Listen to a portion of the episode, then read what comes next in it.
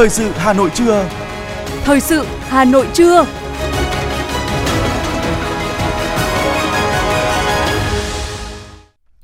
Kính chào quý vị và các bạn. Bây giờ là chương trình thời sự của Đài Phát thanh và Truyền hình Hà Nội phát trực tiếp trên sóng phát thanh. Hôm nay thứ tư ngày 22 tháng 3 năm 2023, chương trình có những nội dung chính sau đây. Thủ tướng Chính phủ Phạm Minh Chính đối thoại với thanh niên Việt Nam với chủ đề xây dựng nguồn nhân lực trẻ chất lượng cao đáp ứng kỷ nguyên 4.0. Lãnh đạo thành phố Hà Nội gặp mặt các chiến sĩ cách mạng bị địch bắt tù đầy tại trại giam Phú Quốc. Hội đồng nhân dân thành phố Hà Nội ban hành hai nghị quyết quan trọng về chủ trương đầu tư, điều chỉnh chủ trương đầu tư một số dự án sử dụng vốn đầu tư công và quy định về lệ phí đăng ký cư trú. Hai cửa khẩu đường bộ được nhập khẩu lương thực của Quảng Tây Trung Quốc. Trong phần tin thế giới, Hàn Quốc và Mỹ lên kế hoạch tập trận bắn đạn thật quy mô lớn. Ukraine tăng chỉ tiêu ngân sách lên mức kỷ lục trong năm 2023.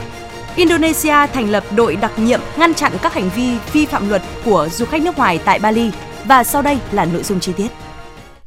Thưa quý vị và các bạn, sáng nay ngày 22 tháng 3, Thủ tướng Phạm Minh Chính dự và chủ trì hội nghị đối thoại với thanh niên năm 2023 với chủ đề Xây dựng nguồn nhân lực trẻ chất lượng cao đáp ứng kỷ nguyên 4.0. Hội nghị được tổ chức trực tuyến tại trụ sở chính phủ kết nối với các điểm cầu, trụ sở Trung ương đoàn và Ủy ban Nhân dân 63 tỉnh, thành phố trực thuộc Trung ương. Phát biểu khai mạc, Bộ trưởng Bộ Nội vụ Phạm Thị Thanh Trà cho biết, Hội nghị Thủ tướng Chính phủ đối thoại với thanh niên thể hiện sự quan tâm, trách nhiệm và sâu sắc của Đảng, Nhà nước đối với thanh niên. Hội nghị nhằm nắm bắt tình hình, lắng nghe những kiến nghị, đề xuất tâm tư nguyện vọng của thanh niên để kịp thời chỉ đạo giải quyết tháo gỡ những tồn tại hạn chế, những khó khăn vướng mắc liên quan đến quyền và lợi ích hợp pháp của thanh niên trong quá trình xây dựng, triển khai thực hiện chính sách pháp luật của nhà nước đối với thanh niên trong giai đoạn hiện nay. Trước khi đối thoại, Thủ tướng Phạm Minh Chính đã trao phần thưởng của Thủ tướng tặng 10 gương mặt trẻ Việt Nam tiêu biểu năm 2022 và 10 gương mặt trẻ Việt Nam triển vọng năm 2022. Dự kiến các nội dung được hội nghị tập trung đối thoại thảo luận gồm việc triển khai thực hiện chủ trương của Đảng, chính sách pháp luật của nhà nước đối với thanh niên, vai trò trách nhiệm của thanh niên trong học tập, lao động, tham gia phát triển kinh tế xã hội, đáp ứng cơ hội và thách thức trong kỷ nguyên 4.0, những kiến nghị, đề xuất của thanh niên và định hướng giải quyết các kiến nghị đề xuất. Tại hội nghị, Bộ Nội vụ và một số bộ cơ quan trung ương sẽ tham gia cùng Thủ tướng Chính phủ trả lời, giải đáp các kiến nghị đề xuất của thanh niên. Chúng tôi sẽ tiếp tục cập nhật nội dung đối thoại vào chương trình thời sự 19 giờ tối nay. Mời quý thính giả đón nghe. Thưa quý vị và các bạn, Hội người cao tuổi Việt Nam vừa tổ chức hội nghị quán triệt nghị quyết hội nghị lần thứ 6 Ban chấp hành Trung ương Đảng khóa 13 và giới thiệu chuyên đề Những vấn đề về người cao tuổi Việt Nam, chương trình công tác trọng tâm của Hội người cao tuổi Việt Nam năm 2023. Hội nghị được tổ chức trực tuyến từ điểm cầu Hà Nội đến 62 điểm cầu trong cả nước với hơn 3.500 đại biểu là cán bộ cốt cán của người cao tuổi tham gia. Phản ánh của phóng viên Như Hoa được sự phân công của Bộ Chính trị, tại hội nghị, Thường trực Ban Bí thư Trương Thị Mai đã trực tiếp trao đổi với các đại biểu người cao tuổi tiêu biểu cả nước nội dung chuyên đề những vấn đề về người cao tuổi Việt Nam, đồng thời định hướng một số hoạt động cho hội người cao tuổi trong thời gian tới. Đặc biệt, nhấn mạnh các chính sách của Đảng, Nhà nước ta đối với người cao tuổi, nêu lên xu hướng già hóa dân số, lão hóa rất nhanh ở Việt Nam hiện nay, từ đó đặt ra yêu cầu hội chung tay cần tiếp tục cùng Đảng, Nhà nước các cấp các ngành quan tâm bảo vệ, chăm sóc, phát huy vai trò người cao tuổi ngày càng tốt hơn cả về sức khỏe, cuộc sống, vật chất và tinh thần, giúp người cao tuổi tiếp tục đóng góp, phát huy trí tuệ, kinh nghiệm và tinh thần nêu gương trong phong trào thi đua yêu nước. Thường trực Ban Bí thư Trương Thị Mai nhấn mạnh. Về chính sách pháp luật thì hiến pháp 2013 có một điều nói về người cao tuổi. Điều dành cho người cao tuổi là điều 37. Đó, và được tôn trọng này, được chăm sóc, được phát huy thứ hai là điều 59 thì nói nhà nước phải tạo điều kiện bình đẳng để hưởng phúc lợi này, hưởng hệ thống an sinh này, và có phải có chính sách trợ giúp cho người cao tuổi. Luật người cao tuổi 2009 năm nhóm chính sách, kỳ này sửa đổi quyết tâm bổ sung và phải thích ứng được với giai đoạn mới. Chính sách về chăm sóc sức khỏe này, chính sách văn hóa, hoạt động văn hóa giáo dục, thể dục thể thao, giải trí du lịch giao thông cộng đồng tôi sẽ nói một số người cao tuổi giờ vẫn đi học đại học, làm gương cho con cháu, thì thỉnh thoảng báo chí cũng đăng tuổi trẻ không có cơ hội. Già có thời gian đi học cho vui. Vừa là mình tăng thêm kiến thức, mình vừa là cổ vũ cho con cháu, làm gương cho con cháu rất là hay. Tôi xin nói giáo dục thế hệ trẻ không có người cao tuổi không xong. Giáo dục thế hệ trẻ thì nói người cao tuổi đóng một vai trò rất là quan trọng. Rồi chính sách về bảo trợ, tôi nói nhiều rồi. Bảo trợ là nhà nước chăm lo. Bảo trợ này bao gồm cả an sinh, cả nhà nước chăm lo. Rồi chính sách về chúc thọ mừng thọ, tổ chức tang lễ chính sách phát huy người cao tuổi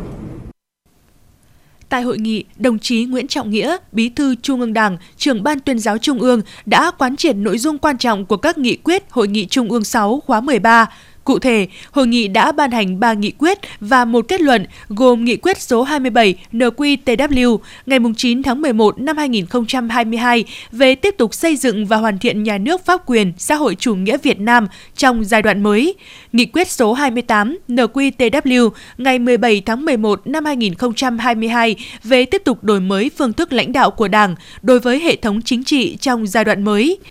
Nghị quyết số 29 NQTW ngày 17 tháng 11 năm 2022 về tiếp tục đẩy mạnh công nghiệp hóa, hiện đại hóa đất nước đến năm 2030, tầm nhìn đến năm 2045 và ban hành nghị quyết số 45 KLTW là một trong những hội viên người cao tuổi của Hà Nội được tham dự hội nghị quán triệt nghị quyết lần này, bà Nguyễn Thị Hà cho rằng đây là một hoạt động ý nghĩa nhằm nâng cao nhận thức, trách nhiệm của cán bộ hội viên người cao tuổi cả nước về các quan điểm, mục tiêu và giải pháp để đưa nghị quyết hội nghị Trung ương 6 khóa 13 vào cuộc sống, góp phần thực hiện thắng lợi nghị quyết đại hội 13 của Đảng. Bà Nguyễn Thị Hà, trưởng ban đại diện Hội người cao tuổi huyện Trương Mỹ, thành phố Hà Nội cho biết. Ở cơ sở chúng tôi rất phấn khởi Thứ nhất là quan điểm của Đảng đối với những người cao tuổi nó rất rõ ràng và các cái chế độ liên quan đến người cao tuổi, các cái chế độ chính sách và các cái cơ chế để tới đây để quan tâm đến người cao tuổi chúng tôi rất phấn khởi. Và đặc biệt là đối với à, đồng chí Trương Thị Mai thì có những cái vấn đề liên quan trực tiếp đến người cao tuổi. Cái già chế độ về già hóa dân số tới cho Việt Nam và các nước trên thế giới và các cái chính sách mà liên quan đến ví dụ như tới đây mà thay đổi về có thể là thay đổi về cái luật người cao tuổi. Thì à, các cái chế độ chính sách liên quan ví dụ như là về Ờ, người cao tuổi được à, quan tâm tới để bảo vệ chăm sóc sức khỏe này. Thế rồi là cái trợ cấp cho người cao tuổi này. Và đặc biệt là về bảo vệ người cao tuổi về cả các cái văn hóa văn nghệ thể dục thể thao. Mà các cái cơ chế chính sách như vậy thì chúng tôi rất là rất phấn khởi cũng tại hội nghị, hội viên người cao tuổi đã được nghe đồng chí Nguyễn Thái Học, Phó trưởng Ban Nội chính Trung ương, giới thiệu nội dung cuốn sách của đồng chí Tổng bí thư Nguyễn Phú Trọng, kiên quyết, kiên trì đấu tranh phòng chống tham nhũng tiêu cực, góp phần xây dựng Đảng, nhà nước ta ngày càng trong sạch, vững mạnh. Kết luận tại hội nghị, Chủ tịch Hội người cao tuổi Việt Nam Nguyễn Thanh Bình đề nghị các cấp hội cần tiếp tục xây dựng chương trình hành động theo nghị quyết 27 về bảo vệ, chăm sóc và phát huy vai trò người cao tuổi, tổ chức các cuộc nghiên cứu, học tập nghị quyết Trung ương 6 và cuốn sách của Tổng Bí thư Nguyễn Phú Trọng, góp phần vào thành công của công tác phòng chống tham nhũng, xây dựng đất nước. Qua đợt sinh hoạt chính trị này, tiếp tục phát huy vai trò, trí tuệ của người cao tuổi trong phát triển kinh tế xã hội trên toàn quốc. Chủ tịch Nguyễn Thanh Bình cho biết, được sự đồng ý của Thủ tướng Chính phủ, năm 2023, Hội người cao tuổi Việt Nam sẽ tổ chức các hoạt động lớn như hội nghị biểu dương điển hình tiên tiến, người cao tuổi tham gia kinh doanh, sản xuất giỏi, liên hoan tiếng hát người cao tuổi, đối thoại về chính sách an sinh xã hội của người cao tuổi.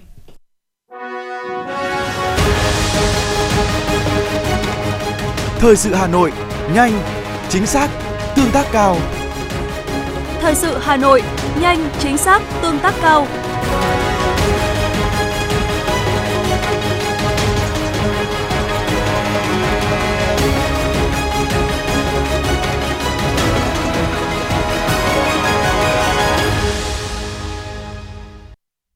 Thưa quý vị và các bạn, kỷ niệm 50 năm chiến thắng trở về tháng 3 năm 1973, tháng 3 năm 2023 của các chiến sĩ cách mạng bị địch bắt tù đầy tại trại giam Phú Quốc, sáng nay, thành phố Hà Nội trang trọng tổ chức cuộc gặp mặt các chiến sĩ cách mạng bị địch bắt tù đầy tại trại giam Phú Quốc hiện đang sinh sống trên địa bàn thủ đô.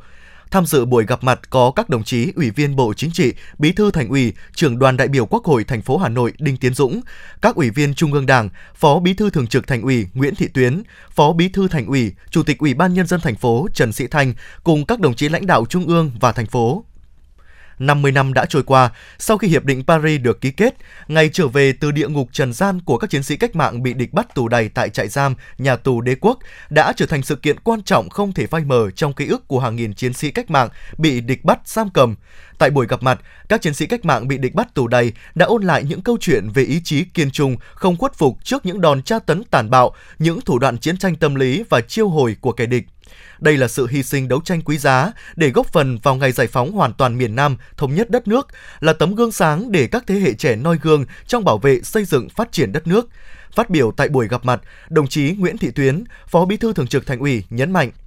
các đồng chí lãnh đạo và cán bộ đang công tác ở thành phố hiện nay là những thế hệ đi sau, luôn trân trọng quá khứ hào hùng, tinh thần bất khuất trước quân thù và những đóng góp to lớn của các bác đồng chí trong sự nghiệp xây dựng và phát triển thủ đô.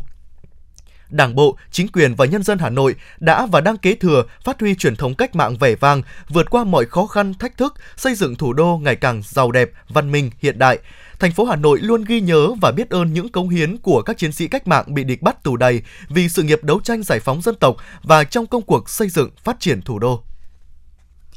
Hội đồng nhân dân thành phố Hà Nội vừa ban hành nghị quyết số 07 về phê duyệt chủ trương đầu tư, điều chỉnh chủ trương đầu tư một số dự án sử dụng vốn đầu tư công của thành phố Hà Nội và nghị quyết số 01/2023 về bãi bỏ quy định về lệ phí đăng ký cư trú tại thành phố Hà Nội thuộc thẩm quyền của Hội đồng nhân dân thành phố Hà Nội. Theo nghị quyết số 07, Hội đồng nhân dân thành phố phê duyệt chủ trương đầu tư của 21 dự án gồm 2 nhóm A, 13 nhóm B, 6 nhóm C phê duyệt điều chỉnh chủ trương đầu tư của 4 dự án nhóm B, Ủy ban nhân dân thành phố chịu trách nhiệm về tính chính xác của hồ sơ, tính chính xác của tài liệu với thực địa. Trong quá trình thực hiện các thủ tục đầu tư đảm bảo theo đúng quy định của pháp luật, phù hợp với các quy hoạch, đảm bảo không trùng lặp, tiết kiệm và hiệu quả. Hội đồng nhân dân thành phố giao Ủy ban nhân dân thành phố tổ chức thực hiện nghị quyết, trong đó chỉ đạo các đơn vị được giao nhiệm vụ chủ đầu tư và các đơn vị liên quan thực hiện – ra soát, chuẩn xác quy mô, nội dung đầu tư, có giải pháp đấu nối thích hợp, khớp nối đồng bộ, lựa chọn phương án, giải pháp kỹ thuật phù hợp, đảm bảo không trùng lặp và tiết kiệm, hiệu quả và tổ chức triển khai thực hiện theo quy định, xác định nguồn gốc đất đai, xây dựng phương án, kinh phí giải phóng mặt bằng, đảm bảo đúng chế độ, chính sách hiện hành trình cấp có thẩm quyền quyết định đầu tư dự án theo đúng quy định của luật đầu tư công và pháp luật liên quan. Trong công tác lập, trình phê duyệt báo cáo nghiên cứu khả thi dự án cần lưu ý thực hiện, hoặc giải trình việc không thực hiện ý kiến của các sở, ý kiến của các sở ngành đã đóng góp tại bước lập trình, thẩm định, thẩm tra, phê duyệt chủ trương đầu tư dự án phê duyệt điều chỉnh chủ trương đầu tư đối với các dự án nhóm B, C tại điều 1 và điều 2 của nghị quyết này trong trường hợp điều chỉnh thời gian và tiến độ thực hiện dự án, điều chỉnh tổng mức đầu tư tăng dưới 5%, chủ động ra soát phê duyệt điều chỉnh chủ trương đầu tư các dự án khi cần điều chỉnh tiến độ thực hiện và tổng mức đầu tư dự án theo điểm D khoản 3 điều 1 nghị quyết số 23 ngày 12 tháng 9 năm 2022 của Hội đồng nhân dân thành phố, chỉ đạo các sở ngành liên quan căn cứ theo trách nhiệm chức năng, nhiệm vụ được giao trong công tác xây dựng, cập nhật kế hoạch đầu tư công trung hạn 5 năm và hàng năm cần cân đối nguồn vốn ngân sách cấp thành phố và ngân sách cấp huyện theo tiến độ đạo đảm bảo hoàn thành các dự án theo thời gian thực hiện dự án đã được phê duyệt. Việc sử dụng các nguồn vốn có thể huy động thêm cần được lập đề án cụ thể, trình cấp có thẩm quyền và Hội đồng nhân dân thành phố quyết định theo đúng quy định. Đối với nghị quyết số 01/2023 về bãi bỏ quy định về lệ phí đăng ký cư trú tại thành phố Hà Nội thuộc thẩm quyền của Hội đồng nhân dân thành phố Hà Nội, Hội đồng nhân dân thành phố bãi bỏ khoản 1 phần A tại danh mục các khoản phí, lệ phí ban hành kèm theo nghị quyết số 06/2020 ngày mùng 7 tháng 7 năm 2020 và khoản 1 điều 1 nghị quyết số 13/2021 ngày mùng 8 tháng 12 năm 2021 của Hội đồng nhân dân thành phố Hà Nội quy định về lệ phí đăng ký cư trú, giao Ủy ban nhân dân thành phố Hà Nội tổ chức thực hiện nghị quyết này, giao Thường trực Hội đồng nhân dân thành phố Hà Nội, các ban Hội đồng nhân dân, các tổ đại biểu và đại biểu Hội đồng nhân dân thành phố Hà Nội giám sát quá trình tổ chức thực hiện nghị quyết. Hội đồng nhân dân thành phố đề nghị Ủy ban Mặt trận Tổ quốc Việt Nam thành phố Hà Nội, các tổ chức chính trị xã hội thành phố Hà Nội phối hợp tham gia giám sát thực hiện nghị quyết này. Sở Nông nghiệp và Phát triển Nông thôn Hà Nội vừa có văn bản đề nghị các huyện, thị xã tập trung triển khai một số nội dung thực hiện chương trình số 04 về đẩy mạnh thực hiện hiệu quả chương trình mục tiêu quốc gia xây dựng nông thôn mới gắn với cơ cấu lại ngành nông nghiệp và phát triển kinh tế nông thôn, nâng cao đời sống vật chất tinh thần của nông dân. Giai đoạn 2021-2025 của Thành ủy Hà Nội năm 2023 theo đó, Sở Nông nghiệp và Phát triển Nông thôn Hà Nội đề nghị các huyện thị xã phát động và gây dựng kế hoạch tổ chức các cuộc thi về bảo vệ môi trường, vệ sinh đường làng ngõ xóm, đồng ruộng, đẩy mạnh phân loại rác thải tại các hộ gia đình, Bên cạnh đó, các huyện thị xã cần xây dựng, củng cố và phát triển các thiết chế văn hóa, thể thao cơ sở, tổ chức các hoạt động văn hóa, văn nghệ, thể dục thể thao nhằm nâng cao mức hưởng thụ về văn hóa cho người dân. Các huyện thị xã cũng phối hợp với Sở Nông nghiệp và Phát triển nông thôn Hà Nội đẩy mạnh công tác tuyên truyền trong xây dựng nông thôn mới, các mô hình tiêu biểu, cách làm hay trên địa bàn. Vụ thị trường châu Á, châu Phi, Bộ Công Thương thông tin, Hải quan Trung Quốc vừa công bố danh sách cập nhật các địa điểm đủ điều kiện nhập khẩu lương thực theo quy định của nước này. Đáng chú ý, cửa khẩu Đông Hưng, cầu Bắc Luân 2 phía Việt Nam là cửa khẩu Móng Cái, tỉnh Quảng Ninh đã chính thức được Tổng cục Hải quan Trung Quốc nghiệm thu và trở thành địa điểm đủ điều kiện nhập khẩu lương thực. Như vậy, cửa khẩu này cùng cửa khẩu hữu nghị quan, phía Việt Nam là cửa khẩu hữu nghị Lạng Sơn trở thành hai cửa khẩu đường bộ được phép nhập khẩu lương thực của Quảng Tây, Trung Quốc. Sau khi đưa vào hoạt động, cửa khẩu Đông Hưng, cầu Bắc Luân 2 phía Việt Nam là cửa khẩu Móng Cái, tỉnh Quảng Ninh sẽ trở thành một trong những cửa khẩu nhập lương thực từ các nước ASEAN vào Trung Quốc nhằm phục vụ cho lĩnh vực chế biến lương thực và nuôi trồng thủy sản của tỉnh Quảng Tây và các địa phương lân cận. Thưa quý vị và các bạn, sau hơn 10 năm thực hiện chương trình mục tiêu quốc gia về xây dựng nông thôn mới, diện mạo nông thôn ngoại thành Hà Nội đã thực sự khởi sắc. Nhiều chính sách hỗ trợ phát triển nông nghiệp nông thôn đã được Đảng, Nhà nước ban hành. Người dân ở khắp nơi các miền quê đã tận dụng được cơ hội bứt phá vươn lên làm giàu, ghi nhận ở huyện Gia Lâm. Sau chuyển đổi, cánh đồng trên canh hoa giấy của xã Phù Đồng, huyện Gia Lâm ngập tràn sắc hoa, ai cũng vui mừng. Nhưng cách đây chỉ 3 thập niên, thì toàn bộ nơi này cũng giống như bao vùng nông thôn ngoại thành ở Hà Nội. Người nông dân khá vất vả. Nhưng từ khi nghề làm hoa giấy được du nhập về thì đã trở thành một trong ba mũi nhọn phát triển kinh tế của địa phương. Chỉ riêng nghề trồng hoa giấy đã có hơn 600 hộ tham gia. Đến năm 2020, 40,5 ha đất lúa kém hiệu quả đã được địa phương chuyển đổi sang trồng hoa giấy tập trung tại các thôn Phù Đồng 1, Phù Đồng 2, Phù Đồng 3 giá trị canh tác bình quân đạt từ 200 đến 300 triệu đồng trên một hecta. Với sự phát triển đúng hướng, Phù Đồng đã đạt được những kết quả đáng tự hào như xóa hộ đói, giảm hộ nghèo, số hộ giàu ngày càng tăng. Năm 2020, Phù Đồng về đích nông thôn mới nâng cao. Năm 2022, địa phương chính thức trở thành xã nông thôn mới kiểu mẫu. Ông Đặng Tiến Đạt, Phó Chủ tịch Ủy ban Nhân dân xã Phù Đồng, huyện Gia Lâm cho biết. Đối với Phù Đồng trong những ờ, năm vừa qua thì ờ, nhân dân chuyển đổi từ ờ, đất trồng lúa kém hiệu quả chuyển sang trồng hoa cây cảnh và đặc biệt là cây hoa giấy thì người phụ độc đã có những cái thu nhập rất là lớn. Hàng năm thì tính trung bình thì đang khoảng trên 900 triệu một ờ, hecta một năm. Trước đây còn đối với cả trồng hoa cây cảnh thì khoảng trên 300 triệu một hecta trên một năm. Như vậy là đem lại cái nguồn lực kinh tế đối với người dân là rất là có sức sống. Được biết, để hỗ trợ chuyển đổi cơ cấu cây trồng, huyện Gia Lâm đã quan tâm tới công tác quy hoạch vùng trồng lúa, cây ăn quả, rau, đồng thời đầu tư hệ thống thủy lợi nội đồng, nâng cấp cải tạo 9 tuyến kênh mương cấp 3 dài 29,7 km với tổng mức đầu tư gần 78 tỷ đồng. Vì vậy, sau 2 năm thực hiện tái cơ cấu nông nghiệp, giá trị ngành trồng trọt của Gia Lâm đạt hơn 479 tỷ đồng – Toàn huyện đã hình thành 17 mô hình nông nghiệp ứng dụng công nghệ cao, trong đó có 8 mô hình trồng trọt bao gồm rau thủy canh, trồng cam, chuối theo tiêu chuẩn Việt Gáp, hoa lan mang lại hiệu quả kinh tế cao. Nhiều mô hình cho thu nhập từ 400 đến 500 triệu đồng một hecta một năm. Đặc biệt, có những mô hình trồng cây ăn quả ở xã Kiêu Kỵ và Lệ Chi cho thu nhập từ 700 triệu đồng đến 1 tỷ đồng một hecta. Tại xã Đa Tốn, Trước khi chưa chuyển đổi, xã có 449 hecta đất nông nghiệp, mỗi hecta đất trồng lúa chỉ thu được 70 triệu đồng một năm. Thực hiện chuyển đổi cơ cấu cây trồng trong nhiều năm vừa qua, các hợp tác xã trên địa bàn đã phối hợp với chính quyền và các tổ chức đoàn thể địa phương vận động xã viên chuyển đổi cho thuê đất canh tác, chuyển từ trồng lúa thu nhập thấp sang trồng rau thủy canh, cây ăn quả bao gồm bưởi, cam canh, cam vinh, ổi bốn mùa – Việc chuyển đổi cơ cấu cây trồng đã giúp nông dân xã Đa Tốn nâng cao thu nhập gấp 6 đến 7 lần, đạt từ 300 đến 450 triệu đồng mỗi hecta một năm. Bà Dương Thị Thuấn, Giám đốc Hợp tác xã Dịch vụ Tổng hợp Đa Tốn cho biết. Đối với xã của Đa Tốn của chúng tôi thì hiện tại là đang mở rộng cái mô hình rau công nghệ cao. Tức là bây giờ là toàn bộ diện tích ừ, rau công nghệ cao của chúng tôi ở đây là một hecta. Thì ờ, hiện tại còn một số cái diện tích xung quanh cũng cả cái phủ kín hết cả cái một hecta này, kể cả đường đi đường đi chúng tôi cũng tận dụng là trồng cả rau gia vị đấy, thì theo cái mô hình, ngoài cái mô hình rau công nghệ cao này là ra là còn chúng tôi làm ba bốn cái nhà lưới đang triển khai theo mô hình cũng là uh, organic ấy. Đấy thì là về cái sản phẩm về cái cái rau của công nghệ cao này này thì là nó cũng đang tiến tới theo cái xu thế cộng đồng mà. Thì là hiện tại đối với cả cái sản phẩm mà để đầu ra ấy, hiện tại thực ra là nó cũng không đủ đâu. Huyện Gia Lâm được biết đến là một trong những huyện thành công với mô hình chuyển đổi cơ cấu cây trồng vật nuôi. Nhiều vùng trước đây trồng lúa kém hiệu quả được chuyển sang trồng cây ăn quả, rau, hoa cho giá trị kinh tế cao với thu nhập từ 500 đến 700 triệu đồng mỗi hecta một năm. Để nâng cao giá trị vùng trồng cây ăn quả, huyện Gia Lâm đã tổ chức lập hồ sơ đăng ký chứng nhận và cấp chứng nhận cho gần 27,2 hecta vùng trồng cây ăn quả tập trung tại các xã Kiêu Kỵ, Kim Sơn.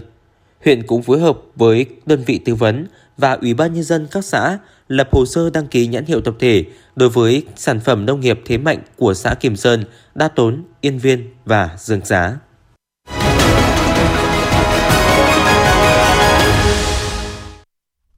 Chuyển sang những thông tin khác, Ủy ban nhân dân thành phố Hà Nội đã ban hành kế hoạch số 96 ngày 21 tháng 3 năm 2023 triển khai xây dựng đề án vị trí việc làm trong các cơ quan, tổ chức hành chính và đơn vị sự nghiệp công lập thuộc Ủy ban nhân dân thành phố Hà Nội. Mục đích xây dựng đề án này là làm cơ sở để cơ quan, đơn vị giả soát lại cơ cấu tổ chức, cách thức bố trí, phân công nhiệm vụ cho các phòng ban, đơn vị trực thuộc, xác định vị trí việc làm trong tổ chức gắn với việc thực hiện chức năng, nhiệm vụ của cơ quan, đơn vị sắp xếp, bố trí lại đội ngũ cán bộ, công chức, viên chức, người lao động trong các cơ quan, đơn vị phù hợp, bảo đảm cơ cấu ngạch, chức danh nghề nghiệp hợp lý, đáp ứng yêu cầu, nhiệm vụ được giao. Thưa quý vị và các bạn, bắt đầu từ ngày 21 đến 24 tháng 3, chương trình EPS cho lao động đi làm việc tại Hàn Quốc sẽ bắt đầu tổ chức việc đăng ký thi tiếng Hàn tại các tỉnh thành trên cả nước. Trong 12.000 chỉ tiêu lao động mà Hàn Quốc tuyển chọn, sản xuất chế tạo là ngành tuyển dụng cao nhất với hơn 6.300 người. Tiếp đó lần lượt là các ngành ngư nghiệp, xây dựng và nông nghiệp. Kỳ thi tiếng Hàn cho người lao động đi làm việc theo chương trình EPS năm nay sẽ được tổ chức qua hai vòng, gồm thi năng lực tiếng Hàn và thi kiểm tra tay nghề. Để tránh hiện tượng cò mồi, lừa đảo, các cơ quan chức năng khuyến cáo người lao động không nộp bất cứ một khoản chi phí nào khác qua các tổ chức cá nhân trung gian. Năm nay, có 8 địa phương tại 4 tỉnh thành gồm Hà Tĩnh, Hải Dương, Nghệ An, Thanh Hóa bị dừng tuyển chọn lao động sang Hàn Quốc. Tuy nhiên, việc tạm dừng tuyển chọn lao động không áp dụng đối với người lao động đăng ký dự tuyển ngành ngư nghiệp, lao động về nước đúng thời hạn và lao động cư trú bất hợp pháp tại Hàn Quốc đã tự nguyện về nước trong khoảng thời gian phía Hàn Quốc thực hiện miễn xử phạt. Tại hội nghị nghiên cứu áp dụng và thử nghiệm xe điện nhằm chuyển đổi xe sử dụng xăng dầu sang xe điện tổ chức vào ngày hôm qua, ngày 21 tháng 3. Theo các doanh nghiệp kinh doanh taxi trên địa bàn Hà Nội, chuyển đổi năng lượng xanh là mục tiêu cũng là cơ hội để các doanh nghiệp kinh doanh dịch vụ phát triển đồng bộ theo hướng hiện đại hóa và bền vững, bắt kịp với xu thế và trình độ phát triển tiên tiến của thế giới. Cũng tại hội nghị, nhiều ý kiến cũng trao đổi đề xuất các giải pháp nhằm tháo gỡ khó khăn, giúp các doanh nghiệp taxi hoạt động ổn định nhằm ngày càng phục vụ tốt nhu cầu đi lại của người dân sẽ chính thức miễn đăng kiểm lần đầu với ô tô mới, đồng thời giãn chu kỳ kiểm định xe với nhiều loại xe. Đây là quy định mới về kiểm định an toàn kỹ thuật và bảo vệ môi trường phương tiện giao thông cơ giới đường bộ do Bộ Giao thông Vận tải mới sửa đổi bổ sung từ thông tư cũ, có hiệu lực từ ngày hôm nay 22 tháng 3. Theo đó có hai nội dung đáng chú ý trong thông báo mới, bao gồm miễn kiểm định lần đầu đối với xe cơ giới chưa qua sử dụng. Điều kiện của phương tiện để được áp dụng quy định này là có năm sản xuất đến năm nộp hồ sơ đề nghị cấp giấy chứng nhận kiểm định dưới 2 năm, năm sản xuất cộng 1 năm và có đủ hồ sơ hợp lệ sẽ được cấp tem và giấy chứng nhận tại các trung tâm đăng kiểm mà không phải mang xe đến trình diện. Chu kỳ kiểm định của một số loại xe cơ giới cũng được điều chỉnh. Đối với ô tô chở người các loại đến 9 chỗ, không kinh doanh vận tải, chu kỳ đầu tiên miễn kiểm định và tăng từ 30 tháng lên đến 36 tháng. Ô tô chở người các loại trên 9 chỗ chu kỳ đầu miễn kiểm định và tăng từ 18 tháng lên 24 tháng. Thời gian sản xuất đến 5 năm, chu kỳ kiểm định tăng từ 6 tháng lên 12 tháng, thời gian sản xuất trên 5 năm, chu kỳ giữ nguyên 6 tháng. Ngoài ra, Bộ Giao thông Vận tải sẽ ưu tiên nghiên cứu một số nội dung như cho phép các trung tâm đăng kiểm của lực lượng công an quân đội và các cơ sở bảo hành, bảo dưỡng chính hãng của các nhà sản xuất, lắp ráp, nhập khẩu ô tô đáp ứng quy định về cơ sở bảo hành, bảo dưỡng được phép cung cấp dịch vụ kiểm định xe ô tô, nâng cao ứng dụng khoa học công nghệ, công nghệ thông tin trong cung cấp dịch vụ đăng kiểm. Bộ Giao thông Vận tải vừa quyết định đóng cửa tạm thời sân bay Điện Biên, tỉnh Điện Biên trong 8 tháng, kể từ 0 giờ ngày 15 tháng 4 đến 23 giờ 59 phút ngày 17 tháng 12 năm 2023 nhằm triển khai thực hiện các hạng mục của dự án đầu tư xây dựng mở rộng cảng hàng không Điện Biên Phủ. Hôm qua, Cơ quan An ninh Điều tra Bộ Công an đã ra quyết định khởi tố bị can, ra lệnh bắt tạm giam ông Trần Tiến, Giám đốc Công ty Trách nhiệm hữu hạn Thương mại và Du lịch Phi Trường. Ông Tiến bị điều tra về tội đưa hối lộ. Cùng ngày, Viện Kiểm sát Nhân dân tối cao phê chuẩn, Cơ quan An ninh Điều tra Bộ Công an đã thực hiện tống đạt quyết định khởi tố bị can, thi hành lệnh bắt bị can để tạm giam, khám xét chỗ ở và nơi làm việc đối với bị can Trần Tiến. Đây là diễn biến mới nhất quá trình cơ quan an ninh mở rộng điều tra vụ án chuyến bay giải cứu với các tội danh đưa hối lộ, nhận hối lộ, môi giới hối lộ, lợi dụng chức vụ quyền hạn trong thi hành công vụ và lừa đảo chiếm đoạt tài sản xảy ra tại Bộ Ngoại giao Hà Nội và địa phương.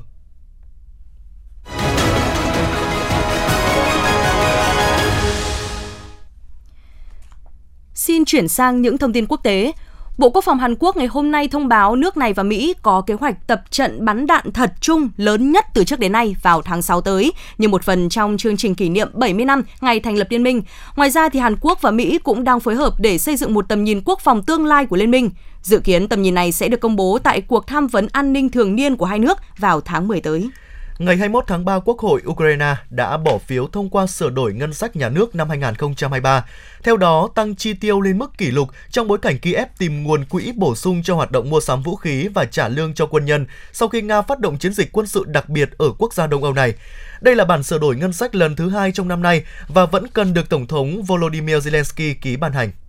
Tổng thống Pháp Emmanuel Macron đã nêu rõ dự định duy trì chính phủ hiện nay và sẽ không giải tán quốc hội trong bối cảnh chương trình cải cách hưu trí của chính phủ vấp phải sự phản đối từ công chúng, kéo theo các cuộc biểu tình và đình công gây nhiều gián đoạn trong đời sống kinh tế và xã hội. Thay vào đó, ông Macron cho biết sẽ yêu cầu đội ngũ của ông đề xuất các ý tưởng trong vòng từ 2 đến 3 tuần tới, không loại trừ khả năng thực hiện một thay đổi về phương thức và chương trình cải cách. Văn phòng Tổng thống Pháp cho biết Tổng thống Pháp sẽ trả lời trực tiếp trên truyền hình về vấn đề này vào khoảng 13 giờ ngày hôm nay, ngày 22 tháng 3, tức 19 giờ theo giờ Việt Nam. Amazon cho biết sẽ cắt giảm thêm 9.000 vị trí nối dài làn sóng sa thải trong ngành công nghệ khi nền kinh tế không chắc chắn buộc các công ty phải tinh gọn hơn. Bên cạnh đó, Amazon sẽ sa thải 27.000 nhân sự trong những tháng tới, tương đương 9% trong lực lượng lao động khoảng 300.000 nhân viên của công ty. Quyết định này được đưa ra sau chuỗi sa thải nhân viên trong lĩnh vực công nghệ ở một số tập đoàn có giá trị nhất thế giới, trong đó có Microsoft và Alphabet với số lượng nhân viên đáng kinh ngạc mà họ từng tuyển dụng hàng loạt. Thưa quý vị và các bạn, trong bối cảnh ngày càng có nhiều báo cáo về việc công dân nước ngoài vi phạm pháp luật tại hòn đảo nghỉ dưỡng Bali, nhà chức trách Indonesia đã quyết định thành lập đội đặc nhiệm chuyên xử lý và ngăn chặn tình trạng này. Cụ thể là lực lượng này sẽ kiểm tra và nhắc nhở những du khách quốc tế không tuân thủ chuẩn mực về trang phục khi đi lại trên đường phố Bali, bao gồm cả việc đi xe máy mà không đội mũ bảo hiểm, kiểm tra hoạt động kinh doanh bất hợp pháp và giấy phép lưu trú của người nước ngoài tại hòn đảo nghỉ dưỡng này.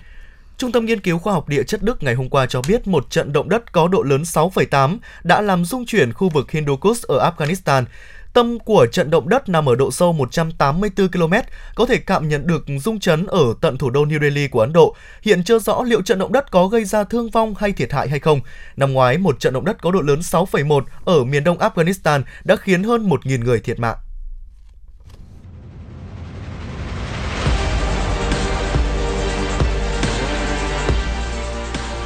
Bản tin thể thao.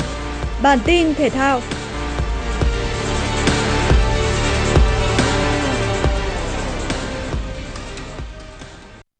U17 Viettel đối đầu U17 Hồng Lĩnh Hà Tĩnh trong trận chung kết giải U17 vô địch quốc gia Cúp Thái Sơn Nam.